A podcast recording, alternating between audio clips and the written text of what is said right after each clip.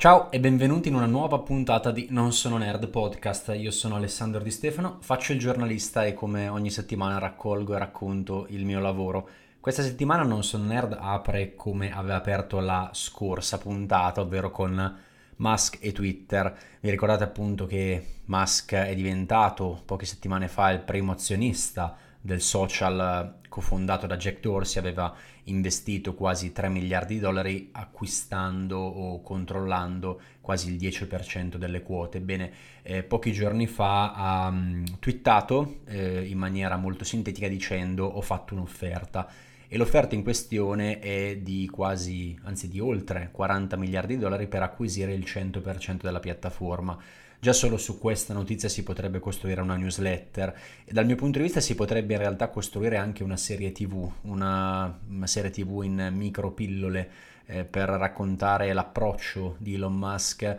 a uno dei social network, tra l'altro forse mh, mm, meno in voga, diciamo che Twitter rispetto a Instagram, TikTok e dal mio punto di vista anche Facebook è utilizzato di meno, è utilizzato forse di più dalle nicchie, è utilizzato magari dai politici, è utilizzato dai giornalisti, ehm, dagli entusiasti di criptovalute. Non è di certo un social che utilizziamo molto spesso, eh, eppure è un social sul quale Elon Musk crede particolarmente. Nel documento che ha inviato alla SEC parla di un potenziale inespresso che soltanto lui può sprigionare. Mm, diciamo che da questo punto di vista credo la mm, presenza dell'uomo più ricco del mondo in un progetto di questo tipo deve eh, porci qualche domanda. Anzitutto, ehm, cosa ci farà Elon Musk nel momento in cui dovesse davvero acquisire il 100% di Twitter? Le sue intenzioni iniziali sarebbero quelle di togliere eh, Twitter dalla borsa, eh, quotato in borsa se non sbaglio dal 2013. E, mh, Successivamente ci sarebbe un lavoro per rendere Twitter una piattaforma del cosiddetto free speech, ehm, la libertà di parola intesa come gli americani la intendono, non come noi occidentali europei la intendiamo, soprattutto come italiani. Eh, il free speech è uno degli aspetti forse più importanti, costituenti della società americana, fa parte appunto del, del primo emendamento e noi invece la libertà di parola, il diritto, diciamo, eh, tutto questo tipo di diritti lo diciamo poniamo in un altro diciamo, eh, grado nella nostra Costituzione, per esempio, non è tra i principi eh, fondamentali della Costituzione. Eh, ed è questo molto interessante, ci fa capire anche eh, la differenza che ci sono fra paesi. Dal mio punto di vista sul free speech si giocherà molto dei prossimi, dei prossimi anni rispetto al tema dei social network. Comunque nella newsletter racconto e linko ad alcuni articoli che ho scritto e anche a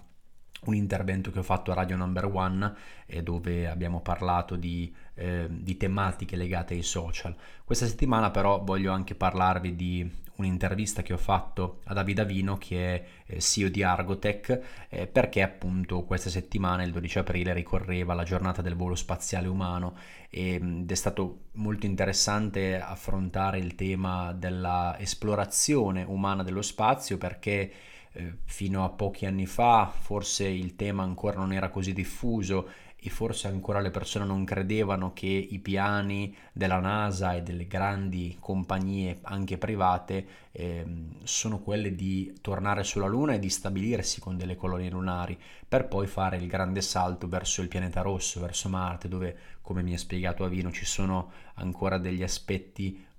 abbastanza complessi da, da, considerare e non riguardano soltanto la tecnologia, un aspetto che mi ha colpito molto è la psicologia, cioè la tenuta mentale di un potenziale equipaggio che andrebbe a colonizzare un altro pianeta. Qui parliamo di, eh, di civiltà, cioè parliamo di una civiltà che si sposta e va a eh, crescere in un altro ambiente e, la psicologia dal mio punto di vista c'entra e come.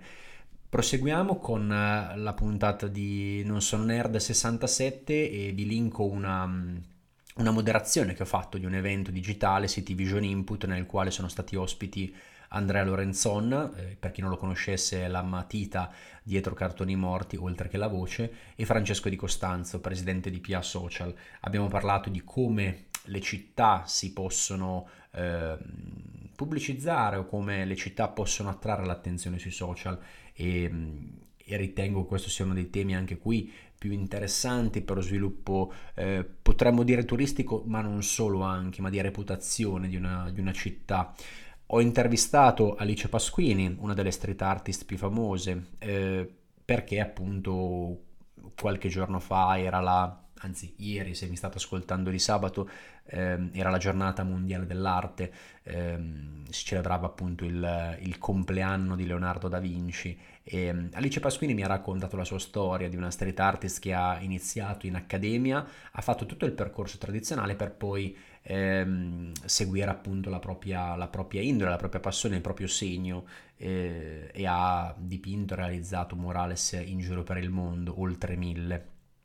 sempre parlando poi come facciamo in Non sono nerd di startup, ho intervistato Alessandro Sordi, amministratore delegato di Rana Bianca, per parlare di una call verticale sul mondo dell'energia. E qui l'aspetto curioso è che molto spesso pensiamo alla transizione ecologica come un qualcosa di, ehm, che può essere fatto soltanto dalle grandi realtà, dalle grandi corporate, dalle grandi multinazionali. In realtà le innovazioni possono arrivare, dal mio punto di vista, dovrebbero arrivare anche da chi fa innovazione e quindi dalle start-up, start-up anche early stage, piccole, che però possono capire, possono per esempio arrivare dal mondo universitario, essere spin-off universitari e proporre delle soluzioni legate per esempio ai nuovi materiali che si potrebbero impiegare nell'industria, nell'industria energetica. Proseguiamo poi con il mondo cripto, non so nerd si occupa anche di tematiche legate al, alle criptovalute da Bitcoin in giù. Curioso il fatto che e la Wikimedia Foundation abbia ricevuto una proposta votata da alcune centinaia di editor di Wikipedia che chiedono alla, alla fondazione no? che cura tutti questi progetti culturali, le enciclopedie online, Wikipedia la più famosa, che chiedono appunto a questa fondazione di ehm, bloccare le donazioni cripto. Sappiamo quanto le donazioni cripto siano cresciute negli ultimi tempi, soprattutto anche a seguito dell'invasione russa dell'Ucraina, si sono raccolti milioni di dollari in criptovalute per sostenere la popolazione ucraina, ma c'è un ma dal punto di vista di chi osteggia questo, questo ecosistema.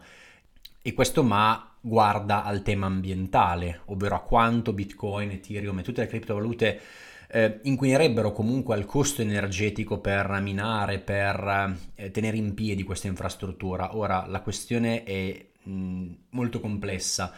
C'è un sistema alla base energivoro che garantisce per esempio per Bitcoin la sicurezza dell'infrastruttura eh, nella validare le transazioni e tutto questo sistema infrastrutturale complesso matematico. Eh, ci sono però anche dal punto di vista di chi sostiene l'ecosistema eh, delle, c'è una transizione in corso, ovvero molte delle mining farm vengono alimentate da fonti rinnovabili e non è detto che la transizione ecologica non possa essere anche accelerata no? da questa adozione eh, sempre crescente da parte del, del, delle popolazioni eh, in tutto il mondo delle criptovalute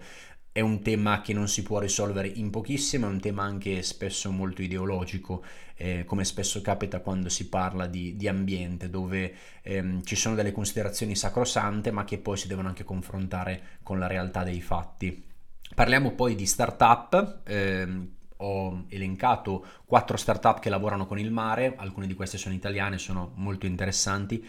C'è poi una startup che si chiama Pitch che aiuta le startup a realizzare pitch attraverso un software e infine una startup che ha organizzato un torneo di FIFA eh, per università. E ci si può iscrivere anche, è un aspetto anche questo molto, molto curioso per avvicinare